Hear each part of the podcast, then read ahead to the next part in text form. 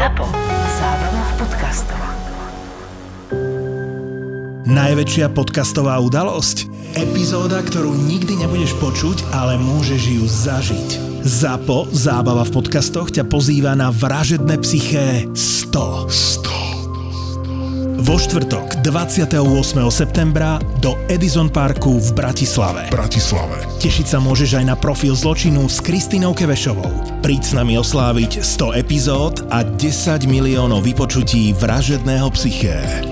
Vstupenky ako vždy na zapotur.sk.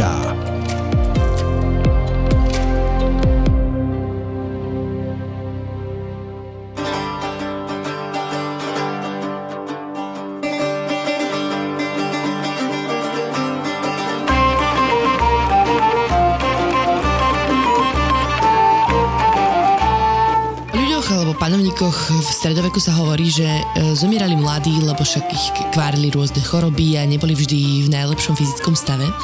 Ale jeden panovník zo stredoveku, veľmi významný európsky panovník, o ňom sa zachovalo, že naozaj zomrel že skoro zdravý, mal veľmi zdravé zuby. Tak je to pravda? O Karolovi IV. sa hovorí ako o najzdravšom panovníkovi strednej Európy? To neviem, či sa o ňom redaktor rozpráva, ale z hľadiska toho obdobia, naozaj 14. storočia, vzhľadom na to, kedy zomrel, nám zachovali naozaj vynikajúco zachované ostatky. A s tými zubami je to naozaj zaujímavé, že mal iba jeden malý zubný kás a zachovali sa mu naozaj skoro všetky zuby. A tie výskumy, ktoré sa robili, tak našli rôzne poranenia z, z celého života, viaceré zlomeniny, viaceré sečné rany, a čo len dokazuje to, že naozaj bol bojovník e, číslo jedna. A tá kostra ukazuje, že trpel dnou, ale to samozrejme až v neskoršom období to bola taká typická choroba týchto vyšších vrstiev a samozrejme mal posunutú sánku, ale o tom potom. Mhm, takže nebol až taký strašne zdravý, ako iba mal dobré zuby. Geneticky asi mal nejaké predispozície mať dobré zuby, ale čo sa týka tej choroby tej dny, tak to naozaj je vec, ktorá ho dohnala. Tým, že trávil strašne veľa života v sedle, tak um, je to vlastne zápal kostnice, hej, alebo môžeme to nazvať typ artritídy, takže súviselo to naozaj s uh, sedením v konskom sedle a jazdou na, na koni. No ale ostatné choroby asi nebolo to až také katastrofálne s ním. Ide skôr naozaj o tú jeho fyzickú konštrukciu, že on bol naozaj dobre urastený a aj tie dobové prámene nám, nám zachovávajú jeho obraz ako naozaj dobre vyzerajúceho mladého muža. No.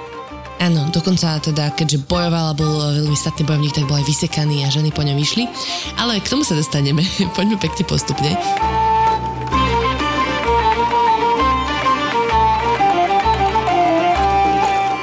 Najprv teda k tomu, ako sa Karol IV. stal vôbec Karolom IV., pretože on sa narodil pod menom Václav a teda narodil sa do Českého kráľovstva, ktoré bolo vtedy v akom stave? České kráľovstvo na začiatku 14. storočia prechádza naozaj veľkou zmenou. Um, vymrel posledný český rod, originál český rod Přemyslovcov, čo boli zakladatelia Českého kráľovstva. No a práve posledná Přemyslovna Eliška bola jeho mamou. Áno, a ona bola vydatá za Jana Luxemburského, ktorý teda bol luxemburský pánovník, teda bol ako keby cudzinec, takže ho tí Česi nemali až tak radi. On bol teda zároveň aj českým kráľom a preto tak vyzeralo, že práve tento nový syn Karol, respektíve vtedy ešte Václav, bude taká nová nádej. No lenže otec sa ho snažil držať možno od tých českých tradícií, od, tých, od toho českého dvoru a vlastne už ako trojročného ho zobral od matky a teda ho držal na rôznych zámkoch. Ono potreboval izolovať, alebo chcel ho izolovať od matky. Naozaj Jan Luxemburský nie je v Čechách veľmi populárna postava, pretože naozaj neriešil veľmi tie české záležitosti, skôr sa angažoval v zahraničí, v Nemecku, v Taliansku, ale zase na druhej strane musím povedať, že zabezpečil napríklad arcibiskupstvo pre Prahu, čo nie je maličkosť. No a naozaj vo vzťahu k svojej manželke častokrát podliehal takým poverám a, a proste ohováraniu a toho naozaj prinútilo mladého princa vlastne izolovať a potom poslať na štúdia do Francúzska. Ja išiel teda k svojmu strýkovi Karolovi, ktorého mal veľmi rád, asi sa od neho naozaj že veľa naučila, preto sa potom neskôr rozhodol aj prijať meno Karol, tak už aby som to iba uviedla na pravú mieru, od teraz to bude Karol, aby sme sa neplietli. A, no a teda na tom francúzskom dvore ho naučili čítať po latinsky, po nemecky, po francúzsky, naučil sa tam robiť diplomáciu, takže bol relatívne vzdelaný asi na svoju dobu. Na svoju dobu nadpriemerne inteligentný určite, ako ovládať 5 jazykov, samozrejme v dospelosti to nebol vôbec štandard. Čiže hovoril ešte po česky a ako? Taliansky. A, OK. A, no a ako 7-ročného rovno, keď prišiel, ho tam oženili aj s rovnako starou sesternicou Blankou z Valois, ktorá vraj bola jeho životná láska. To zistil v tých 7 rokoch? No, mm, to zistil neskôr, ona si síce zomrie pomerne mladá, asi teda 20 ročná a bude mať samozrejme Karol e, ďalšie manželky, ale, ale teda v rámci nejakého svojho životopisu alebo nazvime to spomienok, ktoré sám napísal, e, bude na ňu spomínať veľmi s láskou a napriek tomu, že e, budú mať ako 7-roční svadbu, tak potom ich samozrejme oddelia a stretnú sa neskôr. No. A teda Karol uh, mal asi príjemné detstvo uh, na francúzskom dvore, ale je jeho otec ho potreboval povolať do boja, čo sa stalo teda o pár rokov neskôr, keď asi ako 16-ročný mu išiel pomáhať na ťažení v severnom Taliansku. Oni sa tam snažili vtedy akože zabrať nejaké nové územia? Áno, bola to taká, taký, taký plán vytvoriť nejaký vlastný luxemburský štát alebo vlastné luxemburské územie v severnom Taliansku. Naozaj to severné Taliansko v tomto čase, začiatku 14. storočia je veľmi nepokojné. Tie jednotlivé mesta, mestské štáty proti sebe bojujú, naozaj majú peniaze a Luxemburgovci mali taký plán ako vyťažiť e, z tých, tých vzájomných konfliktov nejaké územie, samozrejme bohaté. No a tak ako si povedala, otec Jan zavolal e, vlastného syna, aby mu pomohol správať e, toto územie a je to teda vážny krst ohňom. Taká zaujímavosť, krátko po príchode sa ho pokúsili otráviť a naozaj Karol si všimol nejakého, nejakého podozrivého človeka, ktorý sa ponevieral okolo jeho družiny a nechal ho chytiť a pod teda mučením sa priznal, že myslím, že na povel nejakého milánskeho vojvodu mal samotného Karola otráviť No, stretol sa tu aj s bratom Jánom Henrichom, to bolo ako kamarátstvo na celý život. Uh, no a naozaj... Či svojim vlastným bratom? To bol ďalší syn? Vlastným brit, bratom, ďalš, ďalším synom Jana Luxemburského. No a po odchode otca naozaj vypukla okamžite vojna, naozaj protiluxemburská vojna, no a, a Karol napriek proste zráde to celkom ustál a, a vybojuje jednu z svojich prvých bitiek, ktorá sa volá bitka pri San Felice, kde bol teraz zranený, ale zvíťazil a, a následne bude aj povýšený do rytierského rádu. Že to bol naozaj, že krz ohňom toto. No okrem toho, že tu teda bojoval, tak um, mal tam aj nejaké pletky so ženami. To bolo pre neho asi také nejaké prelomové obdobie, lebo tam teda podviedol prvýkrát tú svoju manželku Blanku a asi to ľutoval, ale zároveň on teda bol dosť veľký sukničkár celý život. Bol. Využíval naozaj to, ako vyzeral. A máme naozaj správy o tom, že mal, mal desiatky žien. Na druhej strane bol veľmi... Ale zbo... nie je taký mladý ešte, či? A tak samozrejme povedzme, že najviac v tej, v tej etape života od 20 do 30 a napriek tomu bol, alebo na druhej strane bol um, veľmi zbožný človek a neskôr sa stal z neho až taký fanatický zberateľ rôznych náboženských artefaktov. Je to ako v, pri, v priam protipole k tomu Mm, nie prvýkrát ani posledný krát v dejinách. Áno, áno. V každom prípade teda z Talianska sa dostal späť do Čiech. Jeho otec si ho tam zase zavolal, lebo teda Čechy tak upadali, on sa im nemal čas venovať, alebo sa mu možno skôr aj nechcelo. Takže Karol teda prišiel spravovať toto územie, privedol tam tú svoju manželku uh-huh. Blanku a teda stal sa veľmi populárnym, pretože pomohol Čechám sa tak e, postaviť na nohy. Naozaj dokázal vykúpiť e, viaceré hrady a začal ich rekonštruovať. Začal vlastne s prestavbou Praského hradu, ktorý zasiel požiar v minulosti, takže bol zničený tak ako si povedala, zavolal aj Blanku, ktorá teda naozaj bola e, populárna. Narodila sa im dcéra v roku 1335. Napokon um, otec e, Ján bol pomerne dosť uh, žiarlivý na, na, na tieto kroky. Ešte chcem povedať toľko, že naozaj Karol dosť veľa cestoval a spolu s otcom v tejto etape podnikli krížovú výpravu do dnešnej Litvy proti... V tom čase ešte tam boli naozaj pohania takže takýmto spôsobom malo sa tam e, šíriť kresťanstvo. No a, a po navráte teda dochádza naozaj k, ku otvorenému konfliktu medzi otcom a synom a proste e, Karol musí z Čech utiecť. 6. november 1337, denník Anny ze Švamberku, priateľky Blanky z Valoa. Hoci aj po dlhšom čase, ale musím opísať vážený príbeh kráľovského následníka Karla a jeho útrapy, ktoré z neho v mojich očiach spravili človeka skutočne šlachetného ducha. Kráľovič je manželom mojej drahej priateľky Blanky a nie je tajomstvom, že nemá dobré vzťahy so svojím otcom Janom Luxemburským. Jeho odhodlanie však prekročilo hranice, ktorých sa iní muži boja. Princ pochopil nevyhnutnú potrebu uzmierenia sa s otcom a keďže mu záležalo na tom, aby rod prosperoval. Ponúkol teda otcovi spoločnú krížovú výpravu na Litvu, aby preslávili meno svojho rodu Luxemburgovcov. Opustil jsem svět vzdělanců a odešel do války. Všetko by možno dopadlo aspoň čiastočne podľa Karolovho gusta, nebyť búrlivého počasia začiatkom roku a tragédie, pri ktorej jeho veličenstvo kráľ Jan prišiel o oko. Kráľová prchká povaha razom nezmieriteľnú priepasť medzi otcom a synom vytvorila. Hnev bol taký spalujúci, že sa Karol rozhodol utiecť cez Tyrolsko a Uhorsko až na juh Jadranskému moru. Chystal sa preplávať do Itálie, ale jeho plány zhatili Benátčania, ktorí ho chceli zajať a pýtať za ňo výkupné. Obratnosťou, vynaliezavosťou a odvahou, ktoré by mu závidel aj sám Odysseus, sa Karol a dvaja jeho verní druhovia schovali v rybárskom člne. Uložili sa po ciete a takto nepozorovane sa im podarilo preplávať medzi zakotvenými loďami až do odláhlej časti prístavu.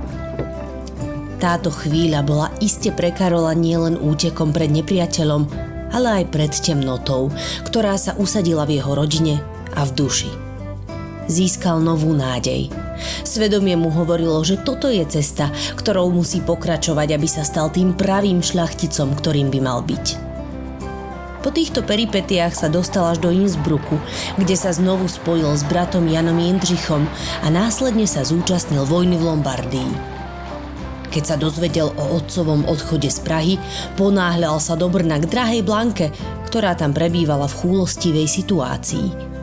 A keď sa uistil, že sa jeho otec nemieni vrátiť, rozhodol sa spolu s Blankou objaviť v Prahe.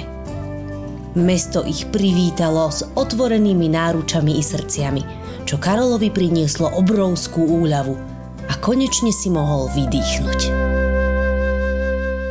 Nakoniec sa ten ich konflikt medzi teda otcom a synom urovnal tak, že otec zase raz potreboval pomôcť urovnať taký konflikt s nemeckým cisárom Ľudovitom Bavorským a preto si zase zavolal mladého Karola, že tak ty si fajn bojovník, poď mi tu pomáhať. Áno, spojilo ich naozaj nepriateľstvo voči, voči cisárovi, pretože Jan naozaj chcel získať titul nemeckého kráľa, respektíve nemeckého cisára. Len tak pre úplnosť nemecké cisárstvo alebo tzv. Sveta národa nemeckého sa vlastne skladala oficiálne z troch korún nemeckej, talianskej a burgundskej a v podstate keď ste sa stali nemeckým cisárom, tak ste mali právo stať sa aj e, jedným, druhým alebo tretím, takže v podstate to bolo množstvo korunovácií. Len, len pre vysvetlenie, keď budeme rozprávať. Česká koruna tam ne, nepatrila? Čes, Česká koruna bola aj vďaka Karolovi naozaj taká vydelená. Ona patrila, České kráľovstvo patrilo do Svetej ríše rímskej, ale to neznamená, že cisár mal právo na Českú korunu. Hej. Naozaj aj vďaka Karolovi, tak by som povedal, neskôr bude vyslovene vymedzené, že, že České kráľovstvo bude špeci. Nemal právo ten cisár sa automaticky stať eh, českým kráľom. No ako to teda dopadlo tá bitka? To bol taký ťahly konflikt, no, ktorý sa proste e, ťahol naozaj niekoľkými rokmi, ale dôležité bolo to, že Jan Luxemburský naozaj v Čechách zvolal zemský snem a povedal, e, Karol je môj nástupca a naozaj oznámil teda dedičstvo do toho vypukla storočná vojna medzi Angličanmi a Francúzmi, objavujeme sa v tomto čase a v roku 1346 sa obaja, aj Jan Luxemburský, Karol vlastne rozhodli pomôcť Francúzom, totižto Luxemburgovci mali vlastne záujmy vo Francúzsku.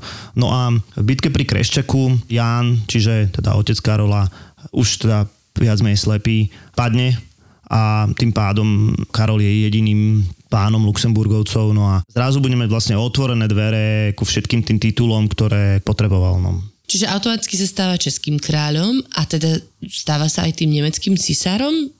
Chvíľučku mu to bude trvať, nechá sa korunovať nemeckým kráľom, to, to celkom šlo, nechá sa korunovať za českého kráľa, vyrobí novú svetováclavskú korunu, špeciálnu na, ten, na túto príležitosť, ktorá existuje dodnes a je to proste najposvetnejší český artefakt z tohto hľadiska. No a naozaj zasiahol osud, samotný Ludovít Bavor zomre na polovačke na medvede a tak vlastne už Karlovi nič iné neostáva, len podniknúť akúsi triumfálnu cestu dnešným Nemeckom a proste mesta otvárajú brány. Nebolo to úplne také jednoduché stať sa týmto cisárom nemeckej ríše, lebo musel byť cisár korunovaný na dvoch miestach v Áchene a potom aj v Ríme pápežom. To sa Karolovi podarí, e, naozaj on, on bude e, naozaj nespočetne, no, je to, je to spočítateľne krát korunovaný, hej. E, naozaj Čiže koľko? Minimálne 7 krát bude korunovaný a naozaj okrem toho nemeckého kráľa bude teda samozrejme korunovaný aj za cisára práve v tom Áchene. V jednom momente života sa rozhodne, že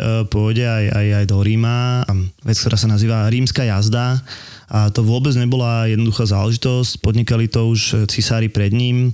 A on teda musel prejsť severným Talianskom do Ríma naozaj s veľmi silnou ozbrojenou armádou, pretože to severné Taliansko bolo ad jedna nepokojné, každé to mesto chcelo vyťažiť z príchodu cisára nejaké proste privilegia a zároveň teda tu hrozili rôzne únosy a podobne, takže toto bolo dosť komplikované. Rok 1348 je naozaj najdôležitejší v dejinách pre Karola, pretože Praha sa stáva hlavným mestom a zároveň kýmsi najdôležitejším centrom ríše. A to neznamená teda, že ako českého štátu, to znamená ríše, ktorá sa tiahla od dnešného Belgická až po proste Rím a, a celé Nemecko, Švajčarsko a tak ďalej. Vlastne celá tá svetá ríša národa nemeckého, hej. Prečo 1348? Tom čase sa mu tak akože uľavilo tou smrťou Ludovita Bavora. Naozaj mal e, čas sa venovať týmto záležitostiam. On e, naozaj tú Prahu veľmi intenzívne rozšíril. Založil vlastne nové mesto Pražské, čím proste naozaj tá Praha sa stáva jedným z najväčších, možno, možno tretím najväčším mestom v Európe. Začne stavať Karolov most, tak to je jedna vec, ale tam most samozrejme existoval už aj predtým, len e, bol, bol proste zničený. No a po politickej stránke naozaj mm, stanovil pravidlá postavenia Čech v ríši. To sme hovorili, že naozaj Čechy dostanú také mimoriadne postavenie v samotnej ríši. Čo je veľmi dôležité, založí Karlovú univerzitu. Sa hovorí o nej ako, ako prvej univerzite na severe od Alp, ale e, reálne je to prvá univerzita v strednej Európe. No a zároveň je dôležité, že teda prežije hej, lebo pokusov mm. neskôr bude viacej, ale kvôli ekonomickým záležitostiam tie univerzity veľmi rýchlo zaniknú. Taktiež začne stavať Karlštejn ako veľmi dôležitý hrad, kde budú umiestnené korunovačné klenoty. No a na druhej strane mu zomrela e, Blanka v tomto roku, takže to bola jeho osobná tragédia ale on dlho teda bez ženy neostal. Rýchlo sa spamätal. Áno, veľmi dlho. Veľ... Rýchlo sa spamätal, ešte trikrát sa oženil potom. Áno, áno, áno. No, každopádne to už e, v roku 1349, čiže rok neskôr si, si zoberie ďalšiu e, manželku Annu. Ešte spomeniem také ďalšie miesta, ktoré on možno založil, okrem toho, že rozvíjal Prahu, tak založil napríklad uh, malé mestečko v Taliansku Monte Carlo, mm. je to teda ale iné mesto, ale najmä založil lázne, kde si išiel liečiť nejaké zranenie a to je tiež veľmi zaujímavý príbeh.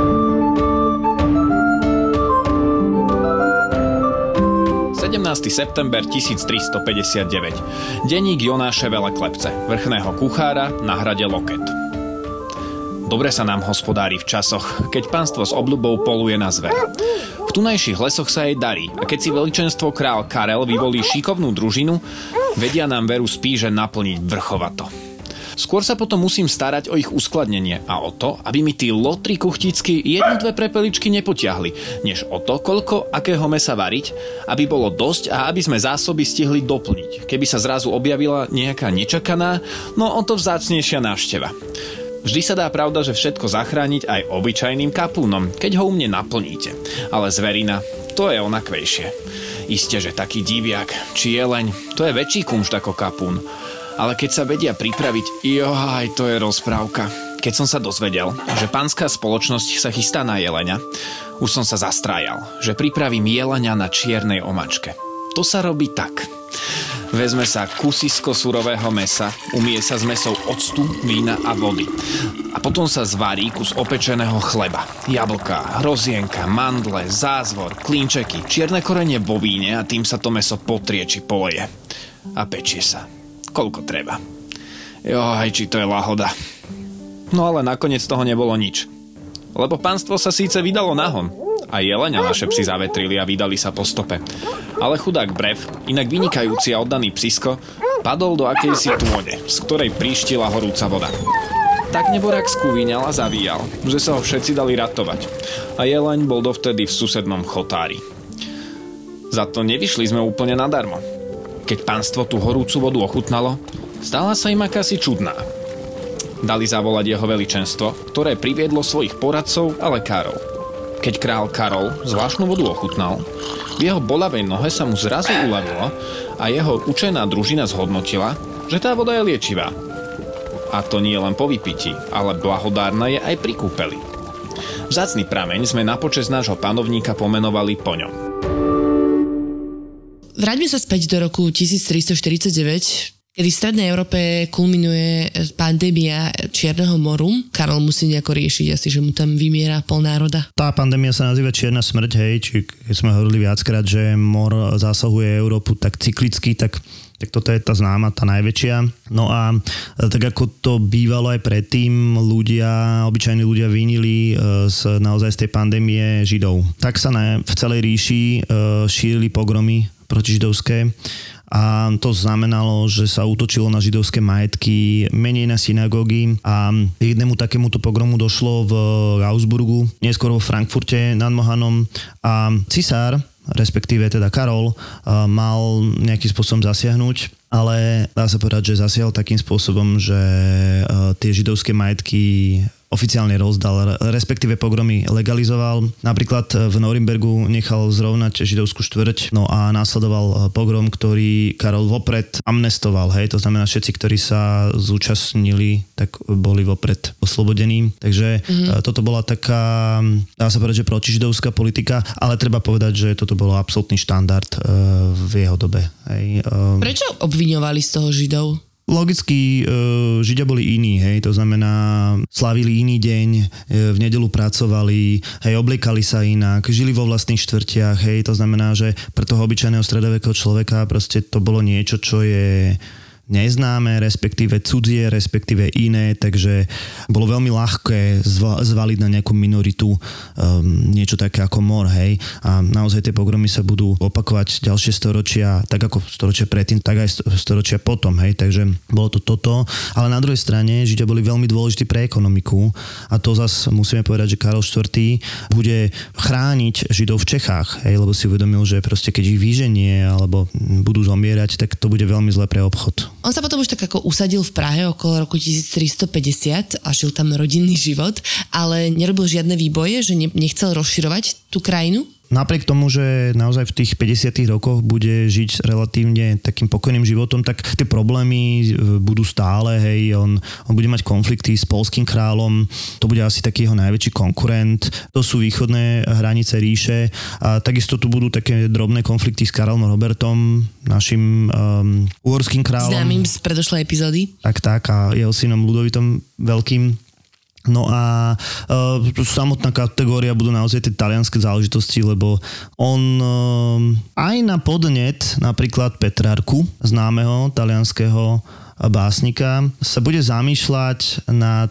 nejakým takým zjednotením Talianska. Naozaj niektorí títo talianskí humanisti, už ich nazvem tak, sa obrátili na Karola, či by mohol Taliansko zjednotiť a považovali ho za ideálneho. Každopádne, ale teda on to vyhodnotil, že nebude sa zaťahovať do týchto veľmi komplikovaných talianských záležitostí a ostal žiť takým akože umiernenejším spôsobom.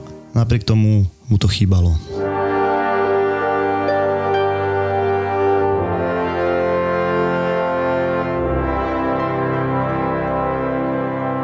18. október 1350, denník Vincenza di Siena, lekára, ktorý zachránil kráľa Karola. Prešlo 14 dní, keď som sa vodne v noci modlil k nášmu patrónovi svetému Lukášovi, ale verím, že Boh je na našej strane a že sme z najhoršieho vonku. Som už starý muž a veľa som toho videl. Ale to, čo sa stalo tomuto mužovi, predstavuje obrovské nešťastie, no zároveň priazeň nebies voči českému kráľovi Karolovi. Stalo sa to pred dvoma týždňami. Dvaja súperi sedeli oproti sebe v plnej zbroji na koňoch. Zatiaľ vládol napätý pokoj. Dav ani nemukol, len sem tam niektorý z koní ľahko prehrabal kopytom udúsanú zem a netrpezlivo čakal, kým ho jazdec popchne k trisku. Z nostier zvierat vychádzali v chladnom jesennom dní malé, sotva viditeľné obláčiky pary. Napriek chladnému počasiu cítil rytier, ako mu pod ťažkým brnením stekajú po tele chladnúce kropaje potu. Teraz! Vzduch zrazu prerezal prenikavý zvuk trubiek. Turnaj sa začal. Jazdec sa nadýchol, popchol kone, v rukavici pevne zobrel ťažkú drevenú kopiu a vyrazil na súper. Sekundy dlhé ako minúty. A zrazu ohromná, ohlušujúca bolesť. Ochromila ho, zaplavila mu celé telo. Súper ho zasiahol do prilby tak prúdko, že ho vyhodil zo sedla.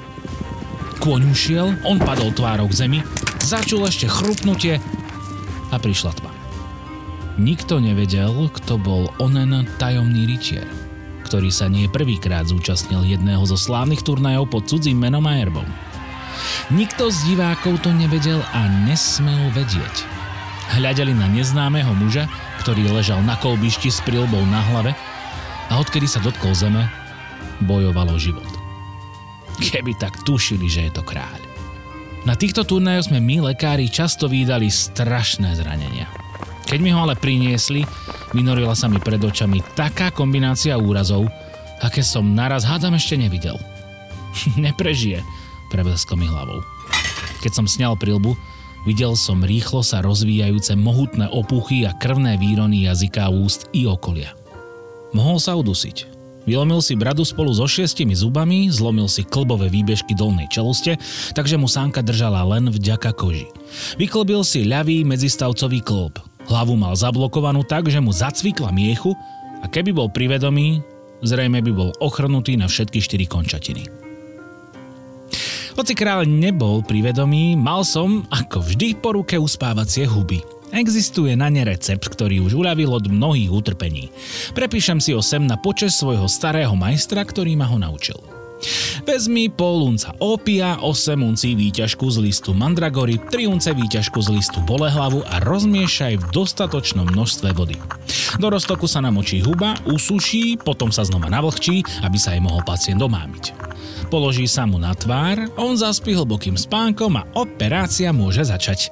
K prebudeniu dochádza priložením plátna namočeného v silnom roztoku octu. Ale teraz už k samotnej našej operácii. Najskôr som musel zastaviť krvácanie z bradových ciev a odstrániť krvné zrazeniny z úst a z mekých ústnych tkaní. Bolo treba uvoľniť hlboko zarazenú bradu a usadiť ju na pôvodné miesto. Keď som vzal hlavu do rúk, zistil, že s ňou nemôže pohnúť. Bola zablokovaná chrbtica. V takejto polohe bolo nutné zašiť potrhanú okosticu, sliznicu aj kožu. Potom som medzi zubami prevliekol zlatý drôt, aby som mohol vylomenú bradu dostať do pôvodného skusu lenže zuby nesedeli. Až keď som bradu posunul nahor, dotkli sa konečne spodné zuby horných. Čelúsť bolo takto nutné veľmi pevne znehybniť. Dva týždne prešli. Ešte pred sebou máme 4 až 6. Keď som chcel narovnať zablokovanú krčnú chrbticu, musel som ho ťahať za vlasy tak silno, až som mu ich vytrhal. Neskôr sa ale ukázalo, že to bol dobrý krok, keď som videl, že hýbe rukami i nohami. Nuž a potom nastalo zložité pooperačné obdobie. Moja rola sa pomaly chýli ku koncu. Starostlivosť o kráľa som si začal deliť s kráľovým lekárom Havlom zo Strahova. Tiež je to znamenitý odborník. V posledných dvoch týždňoch sme sa venovali opuchom, výronom, strážili sme, či pacient dostatočne dýcha. Kvôli zranenej chrbtici sme ho položili na tvrdé lôžko s mekým podložením a súčasne sme museli dávať pozor na preležaniny. Kráľa čaká ešte predlhá cesta, kým z vstane. Ale verím, že z najhoršieho je vonku. Je to mimoriadne silný muž. A ja som si mohol preveriť svoje znalosti. Ako sa spamätával z tohto zranenia? Ako dlho? Niekoľko týždňov naozaj um, bojoval s, s chorobou, ak to tak môžem nazvať, alebo s týmto vážnym zranením. No ale to zranenie chrbtice, respektíve sánky, bude stať vlastne pohyblivosť hlavy, takže sa bude otáčať jak Batman vlastne celým telom A bolo to vážne samozrejme, ale e, treba zase na druhej strane povedať, že mohlo to byť oveľa vážnejšie tým, že bol ochrnutý e, dlhšiu dobu.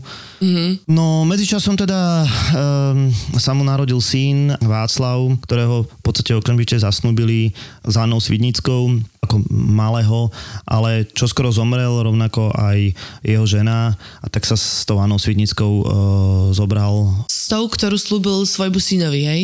ktorú slúbil svojmu vlastnému synovi, tak tu si napokon zobral. Naozaj tam bol veľmi e, veľký rozdiel No, vekový. koľko? Karol mal uh, 31, Anna 14, čiže to je koľko? To je 17 ročný rozdiel. Takže... Ja som, že to bude viacej sik, ale okej. Ak 17 rokov to je akože málo pre teba? No to nie, ale myslel som, že Anna mala 5 a, A tak. on mal 40, hej, a, rozhodol sa, že si zoberie za ženu, hej. Taký extrém som očakávala. To bolo politické manželstvo, naozaj potreboval vyriešiť e, akože územné spory v dnešnom Sliesku a tak ďalej, takže vyslovene išlo politické manželstvo, ale to neznamená, že by z toho manželstva neboli deti. No, konečne v polovici 50. rokov príde na tú rímsku jazdu. A rozhodne sa teda, že to podnikne, a bude to sa, samozrejme stať veľké peniaze. A, Teraz som sa, aby som to iba dovysvetlila, tak on nejde tam zjednocovať to Taliansko, ale ide sa nechať korunovať teda za toho cisára rímskej ríše, aby mal obidvoje tie korunovacie, to už sme spomínali. to bude trvať mesiace, kým prejde a je to úplne štandard. My si to asi dneska nevieme úplne predstaviť, človek sadne na diálnicu a ide, ide do Ríma, ale v tom čase proste naozaj mal veľmi silný ozbrojený sprievod a išiel proste z mesta do mesta, zbieral popri tom relikvie, v Miláne sa nechá korunovať za talianského kráľa. Sme hovorili teda, že, že oficiálne ríša sa skladá teda z tých troch korún, tak v Miláne sa nechá korunovať tzv. lombardskou korunou za milánskeho kráľa. No a v roku 1355 konečne teda dorazí do Ríma, kde sa nechá korunovať za cisára. A od tohto momentu vlastne začne používať e, ten titul Karol IV, hej, aby nadviazal na predošlých cisárov. Po ceste náspäť e, prespáva so svojou manželkou v Píse, ale e, toto je pekný príklad, aké to Taliansko bolo nestabilné. Dojde k povstaniu v meste, on musí normálne v negliže utiec aj s, aj s manželkou z mesta a napokon teda zorganizuje nejaký, nejakú svoju ochranku a, a vráti sa do mesta tých, tých vodcov toho povstania proste potrestá, ale toto je presná ukážka toho, ako Taliansko bolo nestabilné. No. To už bude v podstate na sklonku jeho života. V tomto čase vážne trpí tou spomínanou dnou a okolnosti jeho smrti sú predmetom debát. E, pravdepodobne spadol z konia, pričom si e, zlomil nohu, alebo obe nohy možno, čo ho teda priputalo na lôžko a v roku 1378 e, zomrie na zápal plúc. Zomrel ako 62-ročný. Ešte medzi tým sa teda stihol oženiť raz, lebo aj teda tá tretia manželka zomrela, zobral si Elišku Pomoránsku, opäť rozdiel markantný, ona teda mala 16, keď sa brali, on mal 40. A o Eliške vraj kolo- kolovali také chýry, že, mala, že bola veľmi silná žena, že dokázala zlomiť podkovu v rukách. Hej, hej. Každopádne s ňou bude teda najviac detí a dá sa povedať, že ona ho v tej ostatnej e, časti jeho života dosť potiahne a bude proste dôležitá osoba v jeho živote. A jeden z jej synov bude Žigmund Luxemburský, hej, teda e, dôležitá postava v našich dejinách budúci uhorský král a samozrejme teda uh, v českých dejinách ako tá veľmi, veľmi negatívna postava, tak ho chápu. Um, no a To bol nástupník českého trónu. je- jeho syn Václav, tam bol ako vopred vyberatý ako, ako najstarší, preživší. On to bude mať naozaj e, komplikované, pretože v Čechách sa začnú diať potom uh, pomerne veľké zmeny, ktoré vyústia do husického hnutia, ale o tom sme už epizódu mali. Karol je strojcom vlastnej českej gotiky, ktorá je naozaj veľmi špecifická v celej Európe. E, Tým, že začal spolu so svojím otcom stavať katedrálu svätého Víta, že teda postavil Karlov most a samozrejme so vstupnými bránami na staromeskej a respektíve na malostranskej e, strane. On pozve, respektíve bude financovať všetky tieto stavby, ktoré zachoval sa nám aj meno architekta Petr Parlerš, ktorý bude autorom týchto gotických českých stavieb. Takže v tomto naozaj e, je toto obdobie unikátne. Pôjdete do Prahy, tak Praha je baroková, ale predtým gotická. Naozaj podobné gotické stavby nenájdeme nikde. Hej, takže v tomto je tá stopa toho Karla IV. naozaj veľmi dôležitá. No a teda odporúčame sa určite ísť do Prahy samozrejme pozrieť, veď celá Praha viac menej je vystavaná naozaj z Karlových, z sôch a budov, takže môžete, keď sa tam prejdete, tak môžete sa cítiť ako začias Karla IV. Tak keď ešte spomíname Karola ako osobu, tak on mal veľmi rád víno a tým, že častokrát teda bol aj v tom Taliansku, tak dá sa povedať, že je autorom alebo, alebo presunul viaceré vinné sadenice do Čiech. Už pri samotnom pohrebe bude prvýkrát použité to pomenovanie otec vlasti alebo otec štátu, pretože naozaj vďaka nemu Čechy získali jedno, jedno nezávislé postavenie v rámci ríše. Slová sú len kapky dažďa. A ty voláš, nech prší mešte. Nech prší mešte. V slovenčine sa to síce nerímuje, ale my fakt hľadáme obchodníka s dažďom. Alebo obchodníčku s dažďom. Trúfaš si predávať reklamu v podcastoch, aj keď peňazí do podcastov stále neprší toľko, ako by sme chceli? Poď do toho. Predaj nás, utop nás. Hľadáme obchodníka alebo obchodníčku do nášho sales týmu a tvoje CVčko čakáme na obchod zavináč zábava v podcastoch SK. Zapo. Zábrná v podcastovách.